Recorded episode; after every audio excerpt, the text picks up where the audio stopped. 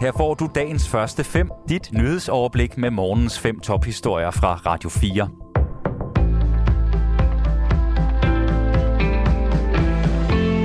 Godmorgen, det er torsdag den 15. september. Mit navn er Sofie Levering, og her får du dagens første nyheder på Radio 4. Håndteringen af coronapandemien har været for langsom, for dårlig og for lidt solidarisk. Det slår over 200 forskere og eksperter fast i en rapport fra Lancet COVID-19-kommissionen.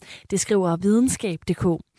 Eksperterne kritiserer særligt det manglende internationale samarbejde, som, har konstateret, som de har konstateret under pandemien. Flemming Konradsen, der er professor i global sundhed ved Københavns Universitet og videnskabelig direktør i Novo Nordisk Fonden, har læst rapporten, og ifølge ham slår den fast, at der ikke er noget land, der kan bremse en pandemi eller reducere dens konsekvenser alene. Det er noget, vi skal gøre globalt koordineret at vi skal gå ind og støtte selv de svage landes sundhedssystemer, også for at beskytte selv, men selvfølgelig også for at beskytte de landes befolkninger selv. Så sundhed er globalt anlæggende. Det er ikke alene noget, vi kan håndtere inden for et lands grænser.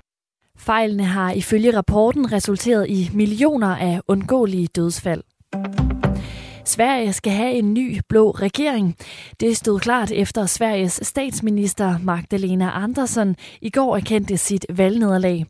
Det betyder, at Moderaternes Ulf Christensen skal forsøge at finde en regering, og Asbjørn Møller fortæller. Jeg vil i morgen anmode om min afskedigelse som statsminister, og ansvaret for den videre proces overgår til formanden og riksdagen, sagde Magdalena Andersson i går på pressemødet. Og valgresultatet betyder også et helt nyt politisk landskab i Sverige.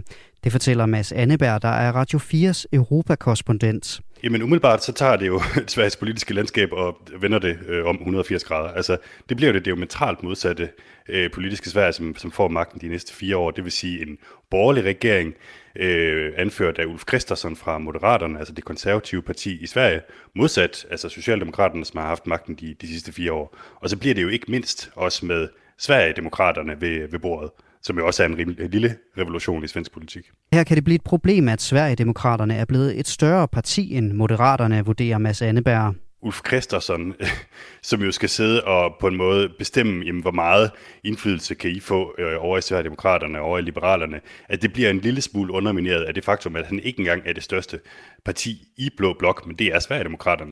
Regeringsdannelsen kan vente længe på sig. I 2018 tog det hele 134 dage at sammensætte en regering. Det statslige distributionsselskab Evida har konstateret en fejl, som er medvirkende til, at nogle tidligere gaskunder opkræves penge for gas, som de ikke længere får. Det oplyser Evida i et skriftligt svar til Ritzau. Tidligere kunne TV2 fortælle, at en række personer, der den seneste tid har skiftet fra gas til en anden varmekilde, stadig får høje af kontoregninger for deres forventede gasforbrug. Med de høje gaspriser, der er cirka femdoblet på et år, løber det op i mange tusinde kroner. Kunderne skal betale, selvom de ikke længere har gas i boligen. Det skyldes, at forsyningsselskaberne ikke kan afmelde gasmålere. Det skal kunderne i stedet gøre hos distributionsselskabet Evida. Nu, hvor fejlen er opdaget, skriver Evida i et svar til Ritzau, at selskabet har sat gang i en oprydning bagudrettet. Et russisk missilangreb har slået ned i kritisk infrastruktur, som sikrer, at floden ikke flyder over.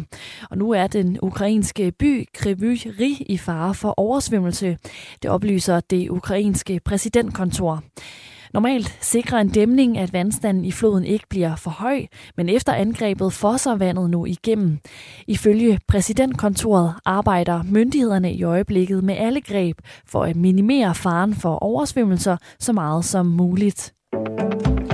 Armenien siger, at landet har indgået en våbenhvile med Azerbaijan. Det oplyser lederen af det armenske sikkerhedsråd, skriver nyhedsbyrået AP. Azerbaijan har ikke umiddelbart kommenteret på udviklingen. Våbenhvilen kommer efter flere dage med de hårdeste kampe mellem de to fjendtlige magter i næsten to år. Landene har hver især givet hinanden skylden for sammenstødene, der sammenlagt har kostet 155 soldater fra begge sider livet. Dagens første fem er tilbage igen i morgen tidlig. Hvis du har brug for en nyhedsopdatering inden da, kan du altid fange os i radioen, på nettet og i vores app. Vi høres ved til dagens første fem fra Radio 4.